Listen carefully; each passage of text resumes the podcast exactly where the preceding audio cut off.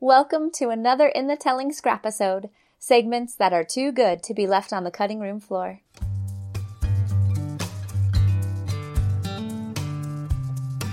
In this scrapisode, Josh Richardson gives advice on acting. This scrapisode is sponsored by Anthony Buck. Anthony Buck has been teaching people to sing with greater ease and strength and more beautiful tone for over 10 years. His students successfully sing musical theater, pop, classical, and even rock music. Let Anthony help you meet your singing goals. Email atb at anthonythomasbuck.com to schedule a lesson today. And now, Josh Richardson. Talk to me about actor to actor collaboration. How do you collaborate with an actor and still fit in the scheme that the director has set? Sure, you? sure. This kind of ties in my advice for anyone in a callback. If you want to look amazing in a callback, do everything you can to make your fellow actors look good. Uh, and the number one way to do that is listen. Is is listening. Um, make big choices and listen. So as you're doing a, a scene, and this applies to a callback, rehearsal, perfor- performance, really hear what your other is giving you. Because as humans, just in life, we say one thing, we mean three other things underneath that. You know, it, it, you can say I love you and you mean hate I hate you. You can say hey, great to see you and what you really mean is oh gosh, you're here again. you know? And so on stage what that means is is paying attention and when you feel like you're understanding that subtext what's coming at you, test it. You know, with the delivery of your lines because the the framework, the skeleton we have is the script. It's those lines. But underneath that, we can play with all kinds of different intentions. Uh, and so as a director, one thing I'll never do is I'll never give you line reading. I'll never say, I want you to say the line this way. That's, it just kills creativity. What I will say is, here's the story we're telling in this, in this bit, in this, this half a page. Here's what we're communicating. You as a human being, how are you going to communicate that? And so as you're on stage doing it, within that pretty basic framework, try things. Test what you think you're hearing from your, from your other actor just in your response. But it starts with that listening intently. Listening is empowering. You know, when you listen to someone, you're giving them power to affect you. So let that happen. And the organic response, the, the authentic response will just blow the doors off the place because you'll be engaged. And when, when you're engaged with your co-star, the audience is going to then lean in and listen in and oh my gosh, what's going to happen? Well, does she mean that? Oh, what? They're going to be guessing. They're going to be thinking. They're going to be wondering, which is exactly what we want. One of my favorite words for that, um, and I don't know if it really means this because it sounds like sciency, Uh, but biofeedback. yeah. Right? Like if I just if I just like live in front of you and I'm attentive to your liveness, yep. uh, I will have a sensory response. Yeah. Yeah. Oh, definitely.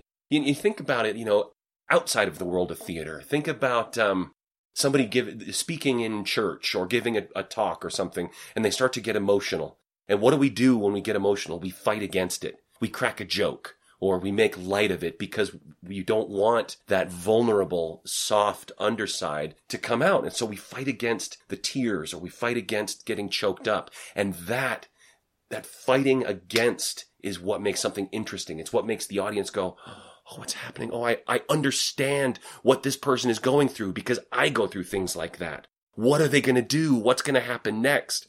And it keeps things interesting. And so it, it's a matter of, of putting yourself in the shoes of that character. Um, Stanislavski called it the magic if, you know, the father of modern acting. And it, the magic if is, if I was really in this situation, what would I be doing? How would I handle it? Because that's what, what characters are. I mean, we only know ourselves and then we play pretend. I mean, that's, that's what theater is. We play pretend. We're a bunch of grown-ups pretending like we're other people. And I, I just, I love that. I love the sense of play in it.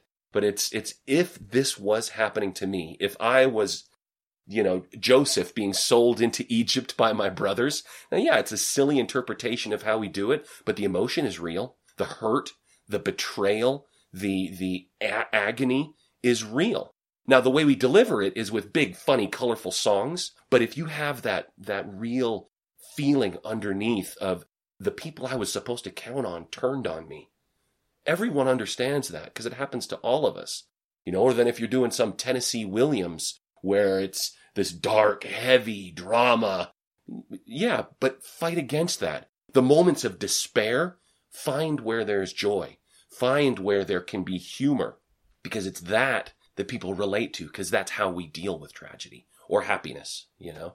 I feel like that leads me to trust because uh, because you're trusting as a director or an actor in both cases Mhm. that the playwright has put everything you need down on that page. Yes, which is not always the case. Some scripts are stronger than others, but that's that's the tools. And I think when you really dig in, even weak scripts can be made stronger by that study of an interpretation and thinking, well, you know, one example is, uh, and this is a great script, but 1776 I directed a couple of years ago, and one of the characters, I think he's got maybe eight lines, and three of them are Delaware seconds.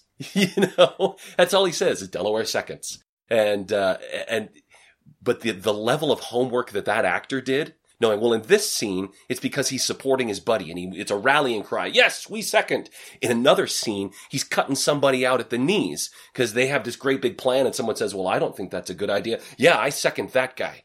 And so by doing our homework, we can take minimal scripts, flawed scripts even, and, and put life in them and, and, and put authenticity in them. And, and which again is what we need our audience to, to connect with.